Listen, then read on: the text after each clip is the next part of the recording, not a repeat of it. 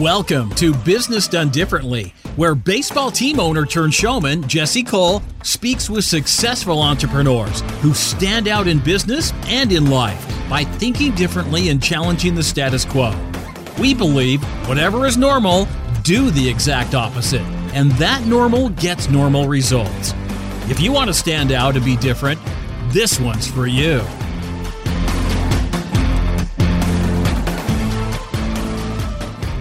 Today on Business Done Differently, we may have the top expert on culture and employee experience. Robert Glazer is the founder and CEO of Acceleration Partners, and his company has won almost every award when it comes to workplace culture. From Ad Age's Best Place to Work, Entrepreneur's Top Company Culture, to Inc. Magazine's Best Place to Work, to Fortune's Best Workplace, you name it, Robert's company has achieved it. He was even named to Glassdoor's list of top CEOs of small and medium companies in the US, ranking number two. Robert is another MMT alumni I met this past fall, and I'm pumped to learn some of the secrets today. Welcome to the show, my man. Thanks, Jesse. I'm excited, Robert, to talk because I mean, you obviously are putting a ton of content out there, learning about what your company's doing. But I, I want to know a little bit of the backstory. How did you get to where you are and become so fascinated and obsessed with company culture? It's a good question. I'm not sure where exactly it happened. I think actually it happened about six or seven years ago when we got to a million in revenue and we just got to this fork where I was doing everything. It sort of had, had reached the capacity of what I could do. And I was kind of at this fork where I either had to build the company or kind of consider continue doing what I want to do. And I, I had had a few bad coming off particularly bad company cultural experiences. And so I just saw like a big company or a bigger company is inevitably having all this politics and process and stuff that like I didn't like or want to do. And maybe there's a little fear there as well if I could do it. And what happened, I just made the commitment that if I was going to build a company, I was going to build a company that like I wanted to work for every day and like kind of break every rule and that culture, which I didn't even believe in initially because I just what I thought of culture was what I saw written on the walls of all these companies that didn't act that way. And then I had some real revelations as what real culture looked like. And then I said, this is kind of what I want. I want to define what I want to do and I want to recruit like minded people and I want to say what we do and do what we say and just be authentic and transparent. And one of the things that I talk about a lot is I think there's some things that we think are absolutes around good culture, like treating people nicely, paying people well, some aspects of benefits. But I think great cultures could be really, really different. And one could be like one person in one company could hate another company, but it's really about those companies being authentic and consistent and saying who they are and then recruiting people that want to go on that that journey with them. Yeah, it's, it's hiring people that believe what you believe. When you get everyone believing the same thing, you move in the same direction. But I, I think, Robert, what I love that you said, hey, you said break every rule. You know, as soon as anybody says break the rules, to the guy in the yellow tux that's trying to break the rules of baseball. My, my I, you know, I light up. And then you say, a place that I want to work for, or I want to work. And I thought that's brilliant because just create a place that you want to be. And so I really want to get into some of these practical things. Like, what does that look like for you? What have you created that's either breaking the rules or a place that you want to work at? Yeah, so the first thing is we don't have any offices. So I think we're probably one of the largest distributed or remote companies in the US right now, particularly who's winning those sort of culture awards. And we've done that in a little bit of different way. We pursue a hybrid model. So we hire people around geographies or hubs or cities our people may want to work from home on a day to day basis, but they want to get together, they want to interact. And we find that it's important to interview people and, and, hiring people everywhere was just too hard. This allows us to get our company together, go to meetings. So that was, that was one of the things was sort of distributed work and letting people really have flexibility and autonomy. The second was we started something around sort of pay for day one, promote when ready, which was a lot of companies make a huge mistake of like bringing in someone who's got a lot of experience, putting them in a role, hoping that they'll grow up into that role. And then you find out a lot of times they're not ready or they need more time or the person that you have already have now is making 30% less than that person you just brought in who's got all this extra capacity and it gets really awkward. So we look for people that would bet on themselves. We said, look, we'll promote you as soon as you're ready, but you get paid for the job you can do on day one. All of that extra stuff that you have should come into play. But if you're doing the same job, we got to pay you the same amount. That was the second one. So I got to stop you there. I gotta, yeah. That's fascinating. Go ahead. So you pay for day one. So does that mean everyone that starts with you starts at the same pay? No, everyone who starts at the same role starts at the same pay. So, so let me give you an example because I just I've seen this movie play out time and time again. So let's say we have different level of account managers, and let's say that we have like a junior account manager and they're paid ten dollars, a senior account or ten thousand dollars a year, and then a senior account manager is paid twelve thousand dollars a year. A lot of times we would bring in a senior account manager uh, from another company wasn't really up to speed on our business, so we'd bring them in at that twelve thousand dollars, but they really had to start at that account manager role because even though they were senior, they had to kind of learn our system in our way. And some of them were great and they'd step up into that role and it was great. And others, like we'd find out after six months, they really, even though they were senior account manager somewhere else, they were just account manager here and they weren't ready for the next step. And now we literally would have them at a higher level than an account manager that we had. And we didn't like that imbalance. We wouldn't want to say to someone, wow, this person's not even better than you and they're being paid more than you. So we tend to bring in people a rung down from where they are externally because so they can get used to our environment. But look, if they're a rock star and in two weeks they can manage 10 people and do all that, like then we push them right up. But it is like anything in life, it is better to push people up than almost every situation where the person has come in too high. It's really hard to un- unravel that. 100%. So basically every role has a pay, but then you can get promoted to higher roles that have higher pay. Correct. It has a band. A lot of times you think about a company, they bring in Bill, and Bill is this super senior guy that has all this managerial experience. So they bring him in because he has all this stuff and then he doesn't use it or it's not in play and bill ends up doing the exact same job as mary except he's paid 40% more then you have yourself in this like rut. So our belief is if you have all these extra skills and capacity and talent, then that should shine through and then eventually you'll leverage that to move ahead. But we don't want different people being paid different amounts who are doing the same job. Makes sense. All right. I had to get clear because that, that's so interesting because you could think like no matter what, everyone, they kind of know where they are. So I'm sure, does everyone on your staff know what their salary is? So we are open book on everything. Our salaries are not open book because I think there's some complexities that come along with that. But we have prescribed bands and we have ranges and we have different ways that people can move up. What I always say to people is if someone exposed all of our salaries, nothing would surprise anyone. But we just find that like that we're open book down a P&L level, but I know some companies do salaries. I just think there's a little more complexity and some other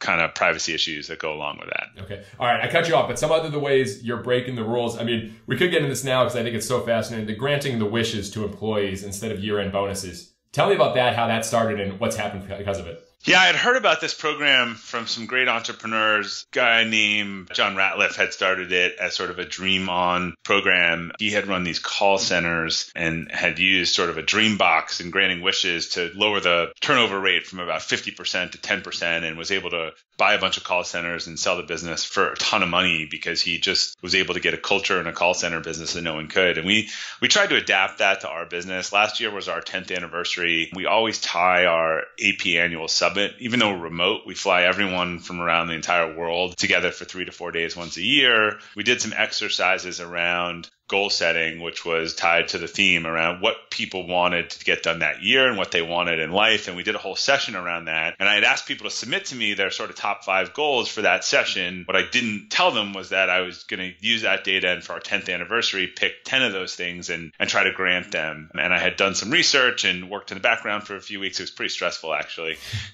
um, and headed up because some of them weren't figured out like heading up into that night. And then after our award ceremony that night, we had sort of of like uh, one more thing and did that. And the reaction was just amazing, both from the people that received them and other people. And so I decided to repeat it again the next year, but we had a totally different theme for our retreat, which was about relationships. And I got some similar information from people on relationships that they wanted to grow or fix or repair and, and was able to do it again. In the context of relationships it was even a little more emotional that night. I mean it was a really just powerful night. And i think in terms of the impact that that could have versus giving someone 500 or $1000 which is finding out something that's really important to them helping to make that happen and having the company do that it's really part of our goal to have a culture that's based on intrinsic motivation and growing our team holistically. Like our belief and, and my belief is that if we can just help our people get better in all aspects of their lives, then we'll get the business benefit of that and they'll get, their families will get, they'll get, their kids will get the, the impact of that. Outside of work, I think people are the same. If you're stressed and exhausted and whatever at home, then you're going to be those things at work. So we do a lot of training about our business, but a lot of our training is on improving your health, your discipline, your emotional resistance, and all these things that we think are holistic to just being a higher achieving person. You know, one thousand percent. The same thing here with Fans First, as I was sharing before. You know, when we surprised our Fans First director with her bucket list trip to Ireland, and she's taking her dad, the emotions that came from that because you're creating some amazing yeah. memories, and it's not cheap, but it's something they'll never forget. And you know, I thought it was brilliant. You were talking about the relationships. It's not just creating this wish. A lot of times, it's a wish with somebody. And so, can you share yeah. just a little, a few of the things that you were able to give to your people and, and the impact that it made? Sure. So last year on the sort of goal setting and kind of top things they want to achieve for life, it went to a range. So one person wanted to teach a class at a business school, and I was able to arrange that for her. Again, a lot of these don't cost anything. We were able to use some points and stuff on travel. Someone else last year talked about wanting to go to Copenhagen with his wife, and he had just started working with us like a month before, but wrote really interesting thing about why that was personal to him. We had someone whose dream was to fly, so we got him some pilot lessons. And then this year, when we got into the relationship stuff, it was a little deeper Someone had talked about her daughter only meeting her her 90 year old grandmother in in Greece one time, and that she felt bad while their health was still good. She really wanted them to have a relationship, so we sent sending her and her daughter to Greece. Some other people, just some long lost friends. One person even had a, a brother that they found out that they didn't know they had, and so we hired a private investigator to help her find her brother. Mm, it's amazing. Robert, it, it seems so simple when you think about it. As a CEO, as a president, as an owner of a company, it's creating these moments because they matter so much to people and it's not just the day in work and you understood that but obviously there's so much that goes into the business that you have to make sure that they're successful and, and the reason you're winning best place to work what are some other unique things that you're breaking the rules with that that are making your people feel amazing? Yeah, so one of our other programs, which may, may seem kind of weird, we have this program called Mindful Transition that we launched. We were determined. I just had too many conversations with people who had great cultures that were just frustrated with the whole two week notice paradigm, where they either got two weeks notice from someone or decided that they had reached their wits end with someone and reached two weeks notice and and a few years ago, we did this experiment with someone who was struggling, and we realized he needed to do something else. We kind of call him patient X. And we let him continue to work with us while he looked for a job. And we're in client service, so turnover is really is disruptive. And, and we just knew he needed to do something else. So we said, look, we're not going to do this performance improvement plan thing. It's time for you to find a new job. We'll help you do that. We'll give you resources. You can interview, but you'll continue to work over the next 90 days. And it just it really worked well. And then we built that into this program of that starts with this foundation of psychological safety and having people being willing to talk about any problem and understand that if they want to leave, we will not walk them to the door.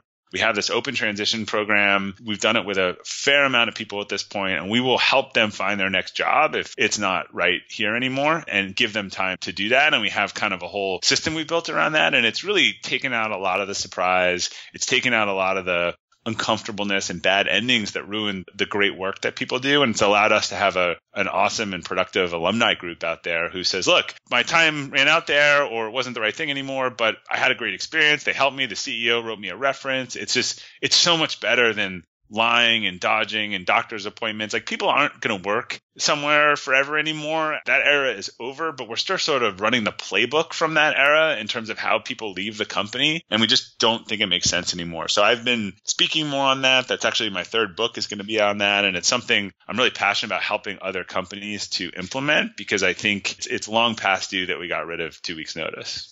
Yeah, so if you were to kind of simplify how to implement that, you know, Robert, we just had our first turnover in three years. And we have a company of all millennials, and we had zero voluntary turnover for three years. We just had four leave us, and it hit us like a dagger. We weren't ready yeah. for it. And so, how would you train a leader if you were to simplify? What can they do to help uh, prepare for that happening and the next steps and still growing? Because when you lose people, a lot of times it can hurt culture. People, they're like, well, yeah, it, look, and, yeah. it hurts the culture and the fact that. So I always use an analogy when I when I give this speech that says, hey, if, if your wife or partner or husband or whatever it is came to you and said, you know, um, I'm actually moving in two weeks and I, I found a new partner and I'm living in a new place and I have a new family, you'd be like, what the hell? Yes. And, and how come we didn't talk? But because everyone is afraid to talk about these things because of the repercussions of being told to leave, they don't. And so even a great employee just wants to do something different, run their course, they start having doctor's appointments and lying. And, and it just, the end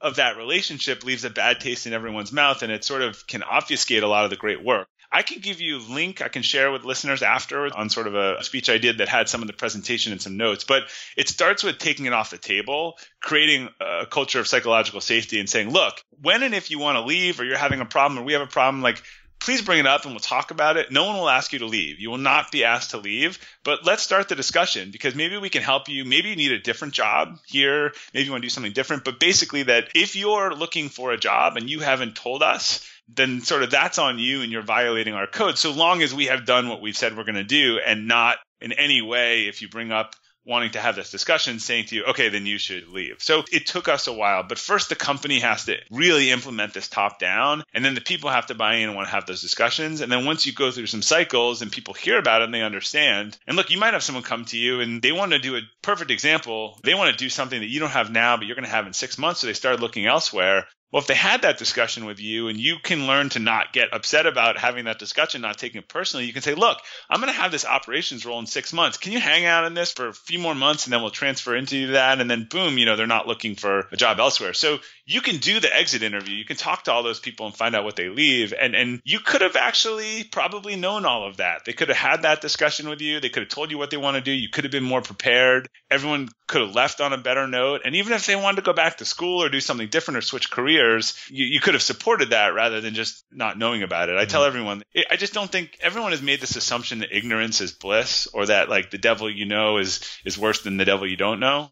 I, I don't think that's the case. I think we can handle anything similar to kind of like a relationship consultant would tell you if people are willing to have an honest discussion and can do that safely. Mm. It's brilliant because I'm sitting here thinking, oh, wow, well, if I go to our people, you know, hey, when you want to leave, it's almost like being so vulnerable and like, you know, you should think about leaving, you know, and, but it's not that. It's, it's again, caring more for people than caring for them as employees. You care more for them as the person they are, not just for what they can do for your business. And I think, yeah, and, there, and, and, right, there's some powerful psychological things that go on, uh, some theories I talk about in cognitive dissonance, which is when someone goes to leave, you have a hard time separating the person and the fact that they're leaving. So your brain starts to kind of make them into a bad person. Mm rather than they've come to you and they said, look, I just, I really want to do something different. And you say, okay, that's great. Like, let's work on a plan. How about we help you find your replacement? It just, it changes the conversation versus them feeling like they can't tell you that. They got to lie. They start looking around. Look, we're now at the point where if someone is interviewing for a job and hasn't told us about it, that's sort of a major violation of our cultural values. I will give anyone a reference. I will for anyone that worked here or whatever. But if after we talk about this 10 times, one of our core values is own it. You couldn't have that discussion and did all these things anyway. Like your trust is sort of broken with us at that point because we tell people about this on the first day. Like this is how you leave acceleration partners. I always say it's similar to like when you start a business, like with a partner, a great attorney figures out how you're going to dissolve the business if it doesn't go right so that if it comes to that point, it's not a disaster. So we say, look, this is a great thing. We're going to tell you that if this doesn't work out or three years or whatever, here's how people leave acceleration partners. And we think it's productive. And we want you to know that now so we can just get that on the table. You know, this is probably the most valuable stuff, Robert, because, you know, I'm thinking about the four people that left. I think they had fear of telling us because no one had left our company. And right. it was like, you know, this is the fans first company. We don't do this. They had fear. And I think yeah. Uh, business owners probably have the biggest fear of their people leaving. But if you trump this fear, if you get rid of this fear in the beginning and talk about over, then of course you can create. I mean, that's probably the most practical advice you could give everyone. You eliminate the biggest fear, which employers have of their people leaving, and then the people have of not liking their job, not wanting, and having to leave behind the scenes. You eliminate that, then you can just go about your business. Right. And just imagine that great employee that you had forever, that you invested in and whatever, and then suddenly they're not around and a doctor's appointment, a doctor's appointment, and they tell you that they're leaving and it's two weeks notice and they think that's a good amount of time because they're probably convinced you're going to tell them to leave anyway. And then you're like, two weeks, you're leaving me. It just, that three to four to five years of great work is all left with this tainted ending versus like, hey, you want to do something different? We don't have it. Like, use me as a reference. Like, tell me when you're interviewing. I mean, probably for those six months that they were looking and not engaged and, and had the stress out of that, you could have gotten better work out of them. Oh, 100%. And they would be happier. They wouldn't be feel like they're deceiving anybody and it's that awkward conversation. I love yeah. that. So proud. All right. You know, just on one point on that. Yeah. Employees deceive because that is what they have been trained to do because they believe that that is what the system is modeled. And anyone who's ever getting notice at a company has been told, oh, just leave today or just leave next week or whatever. It just totally validates that. So when employees see that, they go, oh, have to lie. That's what we do. We don't talk about this stuff.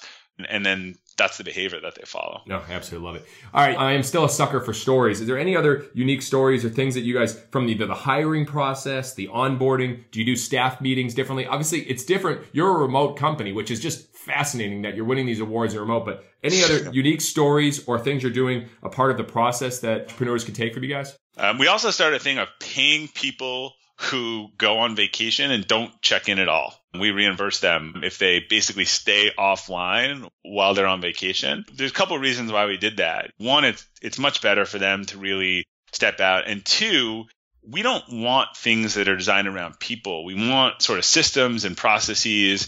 And so if that person has designed everything to go through them, then they're then they're really not a good leader or teammate. And so it actually forces people to set up the right systems, processes, escalation paths. It creates better systems.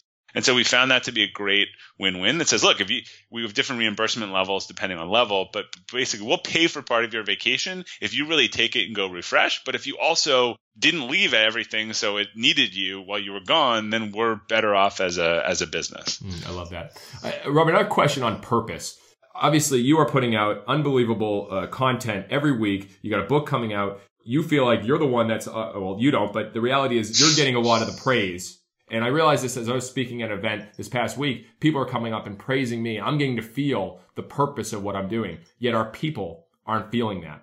What are you doing to make your people feel purpose in what they're doing? Well, it's, it's a connecting them to the mission we also give them a lot of that opportunity. Obviously, I think the CEO of a company tends to be in the media more or, or, or more visible. We are constantly giving people chances to step up and lead out of their comfort zone where they want to do that. I am champion of anyone who says, "Hey, I want to go speak at that event. I want to do this." We say, "How can we how can we support you?" So it's part of our core value of excel and improve, where we think that part of part of excellence is improvement, and so we are constantly pushing people to do things and take responsibility and to step up. Look, I would be thrilled if no one wanted to talk to me. they said, no, no, we don't want to talk to you. We want to talk to Jessica. She's really the, she's really the one that we want to talk to. But look, I think the reality is a lot of that stuff flows through the leader, but we are growing lots of leaders and I, there's nothing I enjoy more than watching them speak and write and, and start to kind of build out their own thought leadership. And I'm so into that. I'm just wondering how, is there ways to do it? Because you know, obviously remote, you have to be able to celebrate. How are you guys celebrating where it's not just, hey, you're feeling the, all the credit? Are there other things that you guys are actually doing? Yeah, we have a weekly all video conference call on Zoom. It's kind of like the Brady Bunch on steroids. uh, and, and when we go through that, we celebrate core value wins. We celebrate company wins. We call out people. It, everyone's fairly engaged on that through video. We reinforce our core values everywhere. We have these end of the year awards. We also, as I mentioned, we do this summit thing where we get together for four days. It's a pretty deep retreat style thing where we are we are doing a lot of stuff together, talking about the year, celebrating our wins, doing a lot of team building. Um, so we're people actually say that of all the companies they've been at, they find that they are more connected to their peers here because the virtual distributed nature forces us to not leave anything to chance. Like we we script out two full weeks of onboarding when you start, which calls you're going to be on, which trainings. A lot of times I've been at jobs where they're like, "Oh, Bob's Bob's here today." Well, someone get him a computer and tell him to go listen to TED. That's sort of what onboarding is. I think actually because of our distributed nature, it forces us to be a lot more intentional about things. We buddy people up. We have uh, coaching groups. We have peer groups there's a lot of interaction. Mm, I love it. That's so it's so smart because the reality is you're not around each other, so you have to go out of the way. But almost, it's I think every company should almost envision that they are not around each other and how can they get them connected, even if they do work, because you take it for granted. You're around each other all day, but you're not really necessarily as connected because it's not scripted out, it's not planned, it's not intentional. Yeah, I will put our onboarding process up against companies that are 10 times bigger than us. It is very thought out. It leaves nothing to chance. And exactly what you said. I, I, think because we know that that is harder, that you can't learn by osmosis, it forces us to be intentional. And I think that's true for a lot of our systems. But remember, the core of our people are in client service. And I always say it's a little like the Navy SEALs. Like we're this organization that has a mission and a philosophy and values but then you're out kind of in battle with your six or eight people regularly. And those teams are on video calls with each other all day long. They're traveling to clients, they're going to conferences. They actually spend a lot of time with each other. And any company, I think 80% of your interaction tends to be with your direct team. So those teams also do have a whole layer of, of sort of interaction with each other. Nice. You, you mentioned the two week onboarding. We've turned it into pretty much five immersive days. But um, what are some of the, you mentioned the, you script it out, you do buddy people up. Are there some unique parts of your onboarding? Yeah, it's sort of a combination of learning and doing. We've built a learning management system out. Anything we've ever done, we've recorded. There's modules you can take. A lot of it you can take online in a quiz and sort of pass. That's also allowed more flexibility, which is great because we had, you know, the same person doing the same training over and over again. And now we've turned a lot of that into online training. So I had someone on my team who started last week and he's doing a combination of like real calls, online training, going to meetings. Like over the first two weeks, he's really just getting a full cycle sample of anything. We actually went to a conference on his first day of work that was around that. So we try to bring people to something quickly too. But we're client service. So part of that is our teams are out meeting with clients at the client. No one wants to kind of fly, even if we had a monolithic office somewhere, our clients are all over the country and even the world as we've expanded. Like they're not going to come fly to meet with us. We'd mm-hmm. rather fly to meet with them. And I think that's very true for most sort of consulting or professional services organizations. I love it. Uh, before we pivot into a little bit of personal, because you are a, a content machine out there, uh, Robert. Is, is, is there any other uh, unique stories that really could resonate with some of your people that you share? And when you win these awards, I know it's it's not just the details. There's probably some stories that make an impact.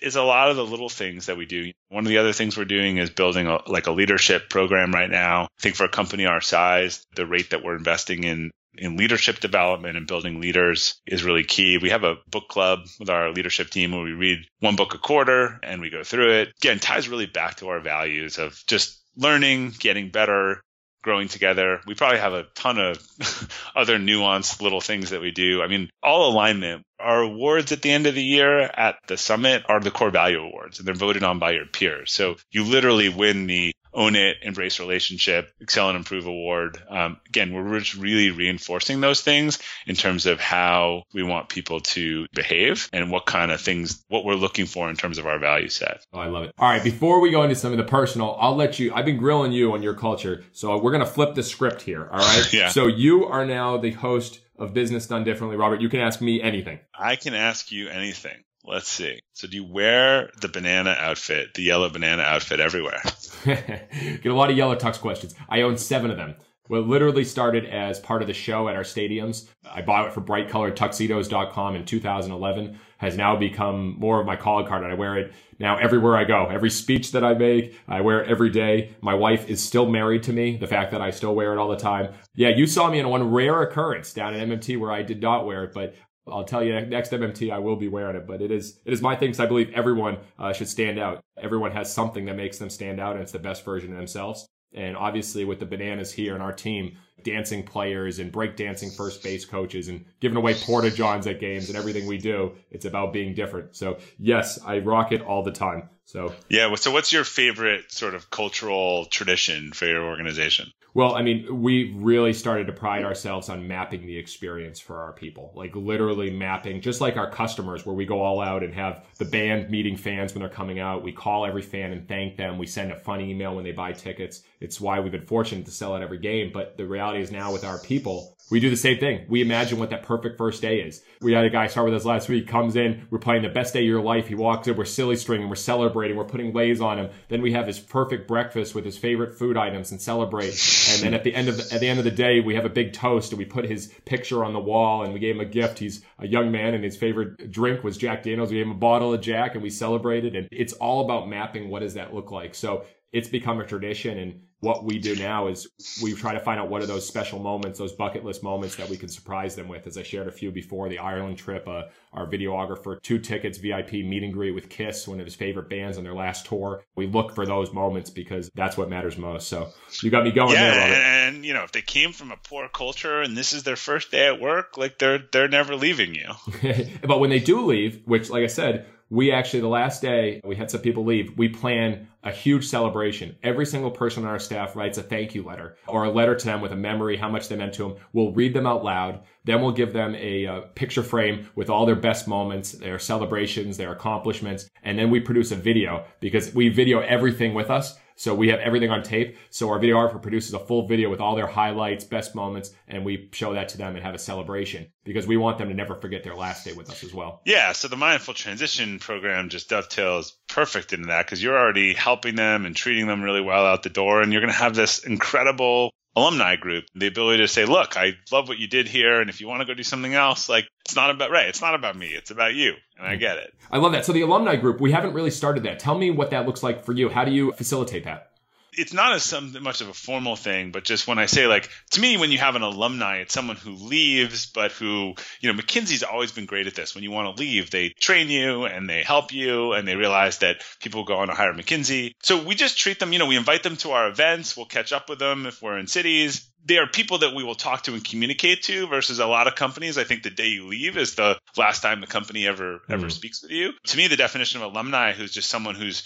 productive and engaged and sharing positive juju about your company in the marketplace. It. Yeah, we're, we're starting an intern because we have interns, group of 10 interns. We have an intern Facebook group that are all interns with us. But I think even the full-time alumni, how do we bring them together? I think if, if companies have enough pride or have too much pride where they can't actually care about the group that leaves them, they're leaving a lot of great opportunities to make an impact down the road. So that's awesome. All right, I want to go to some rapid fire, Robert. I told you I bounce around. Are you ready for this? I'm ready, and, I, right. and, I, and I, also bounce around. So good, good, yeah. Well, that's most. I pretty much every entrepreneur that bounces around. that's yes. what we do. Just quickly explain some of these things. I, I noticed some of your work. Whole life dashboard. Yeah, so it was a tool that I built that mimicked a lot of business tools to sort of create personal alignment from thinking through your core values, your three, five, one, 10 year goals, your quarterly objectives, what you should do today, kind of mapping that all out so that it tied to a positive morning routine so that every morning you could sit down and kind of go over that and figure out what do I need to do today that does what I kind of gets me where I need to go in the quarter, which is taking a look at my making those decisions align my value and then get done your what you need to get done that year. I really believe in the concept of alignment. It's one of the most powerful things. And this is just a small tool to spend every day kind of recalibrating yourself to figure out what's the most important things I can do today based on looking at what I said was most important to me in my life this quarter, this year, or in the next 10 years. And you keep it in front of you every day?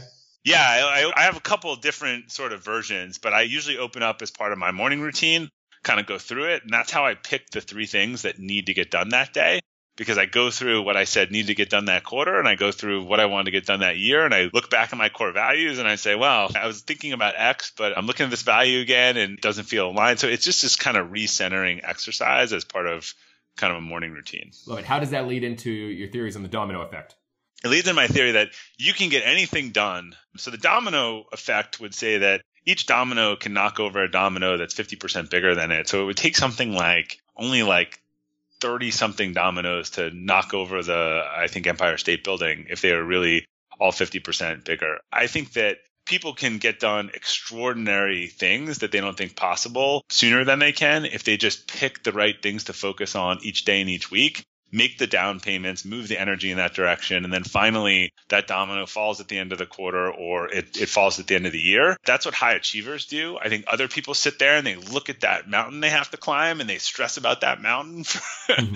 for weeks and months and then they never climb the mountain. And the other guy's just taking three steps every day. Nine days later, he's three quarters of the way up the mountain. The biggest example for me, and look, this is something I learned myself, is writing a book. I mean, I talk to so many people who want to write a book. They want to write a book. They want to write a book. They talk about it. Like, just write 10 minutes a day. Just start writing. Like if you if you stress the thing about how you're going to write a book, if you get off Facebook for 20 minutes a day or Instagram in the morning, and in 20 minutes you can usually get out about four or 500 words, you will have a book in two months. I mean, it'll have to be edited, but you'll have a book in two months versus all this looking at people's lunch and what they did overnight and stuff that you'll never never remember the energy that we use every day and small difference between people that elevate and high achievers and people who, who don't is not these massive things. I think it is this 1% difference in how they use their energy, time, and discipline each day. Love it. Another piece I loved you put out about world class, and I forget the name, but uh, it seems like you're trying to fulfill that. But you took a great lesson from a young woman. I think she was interviewed by maybe Tim Ferriss that you wrote a piece on. Uh, yeah, Marie Couch. The story was that she grew up the daughter of an immigrant and was a fierce debater and, and, and went to Yale. And her father just always told her, and this is a Friday forward that, that people could Google, but always told her to just do everything world class. And she worked in the dean's office and did admin work and decided he talked to her the day she was going in. She's like, Dad, I'm like a, you know, I'm like an admin in the dean's office. He's like, I think you should think about it. So she decided she'd, when she went to get donuts, she'd pick the hot ones and she'd make really good copies and she'd keep everything organized and she would do all this admin work the best that she could do. And one day when someone was out of the office, the dean, who she'd never really spoken to, grabbed her and said, Hey, I, you know, I hear you do really good work. My friend's coming. Can you give him a tour today? and she ended up giving him a tour and a great tour and he invited her to come meet with him during break and she didn't know who he was and it was Lew Platt the CEO of of HP and that led to internships and all kinds of great things for her so just doing these small things well had had a ripple effect and almost really launched her career. Yeah, it's a it's a great teachable moment. I think about our janitor Reginald who does all the trash at the ballpark for for thousands of people every night, and he goes about with a smile and he'll go get every piece of trash, and it's like he's on a mission. And you look at him and it's like he's world class, and he's he's you know the janitor, he's the trash guy at the games if that's can be teachable, I think that's really challenging because not everyone has the dreams to be the best at what they do because it's not where they want to be, maybe. But if you can get people to embody that world class, you'll have a world class organization. Do you do you teach that at all to your people? Yeah, that, I mean, one of my favorite quotes, and I have a couple stories. There's another Friday Forward one, I can give you links to it about a plumber who displayed that. But one of my favorite quotes is that how you do anything is, is how you do everything. I think that it is most of back to that 1% rule for most companies it is not this lightning bolt thing that happened overnight that propelled them to success. It is just repeatedly doing the right things doing it better. We partner with a lot of companies over the years and so many of them don't do what they say they're going to do and, and not show up do less than they promised and that stuff really adds up. It adds up in the long run and again in terms of what kind of organization you're trying to build. I absolutely love it. All right finish up with the ninth inning here. Let's go with favorite part of your morning routine robert favorite part of my morning routine is is actually just the morning routine. It's getting up early before my kids, doing some writing, doing some thinking, planning out the day, picking what I need to get done. It actually is that I created a morning routine and just get up earlier rather than jump up to the alarm. Everyone's running around eating breakfast. I really just enjoy that quiet planning time before everyone's awake. So every day, do you you plan your day on those three things that you want to do? Is that what you're saying? Yeah, I mean it's usually more than that, but I go through the process and I come up with this rule of three. Like, what are the three things that I usually leave eight to eleven open in the morning because that's when a lot of people are better. And it's like, okay, what if I got these three things done and nothing else? It would be a great day. Wonderful. All right, what about favorite way to unwind at the end of the day?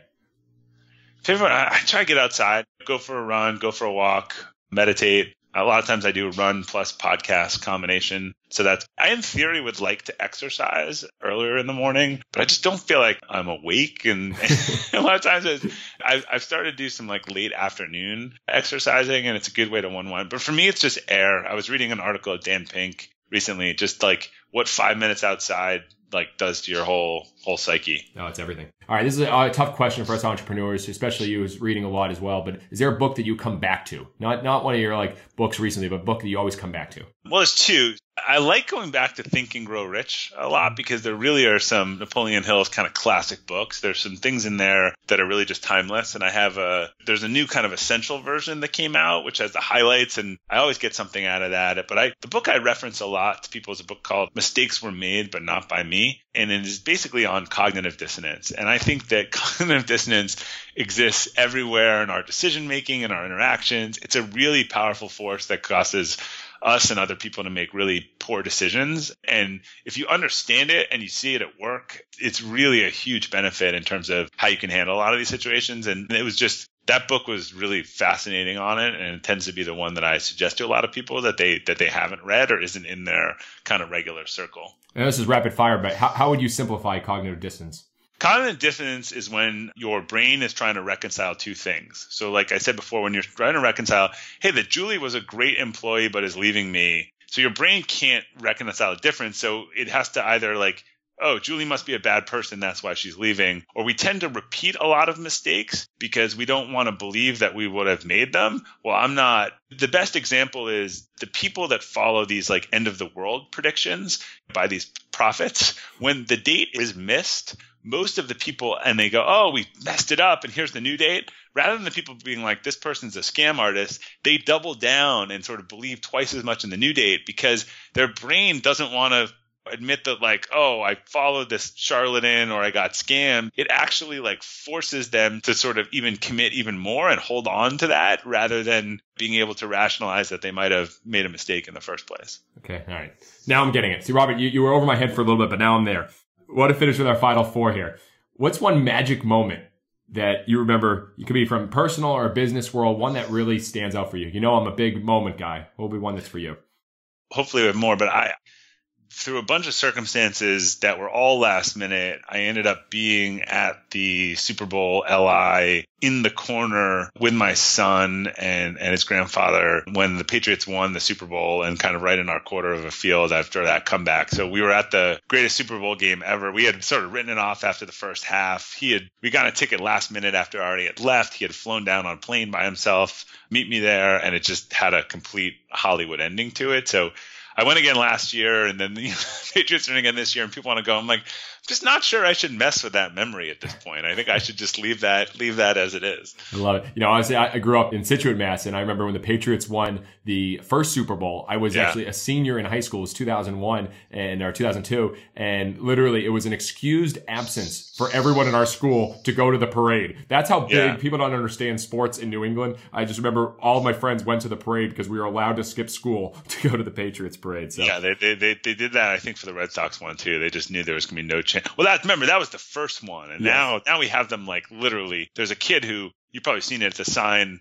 What he's like 16 years old, and all the championship parades he's been he's been doing his 16 years. It was not like my childhood in Boston. It was just torture, my childhood in Boston. You know, you and I were liked, hopefully, most through the show. Now that we're from Massachusetts and we're sports fans, of yeah, good luck. I think uh, people have now turned off, but good magic moment. All right, last few, Robert, here. What's one thing that you've done in your life to stand out?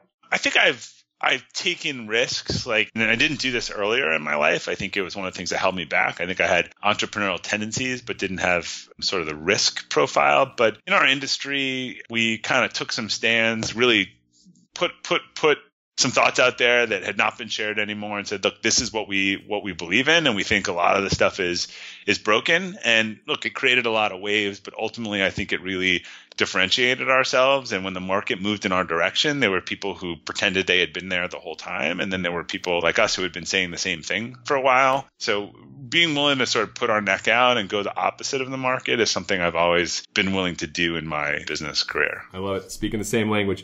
Uh, what's some advice that stands out for you?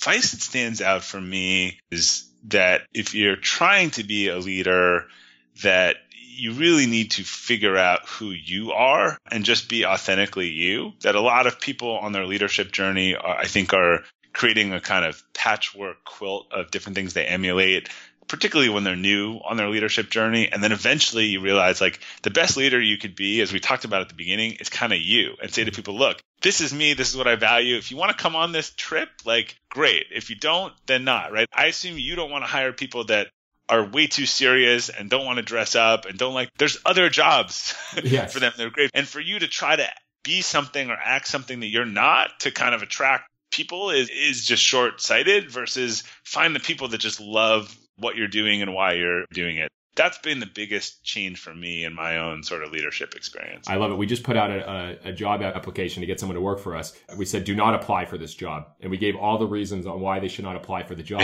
and then it, it, was funny. I got a lot of a big response. And then everyone who applies to us, they have to do a video cover letter because we have cameras everywhere. Then they have to do a fans yeah. first essay on our core beliefs. And then we ask for their future resume. We want to know what their plans are for the future because that fits into our core beliefs of growing and hungry. And so we get very few applicants because of it and it's uh, yeah. You, you all you want is look. All that does is cut the thousand to ten, so yeah. you can just start talking to the ten. Now, what percentage of people are running the organization versus aren't there anymore in that resume? I'm always curious on that.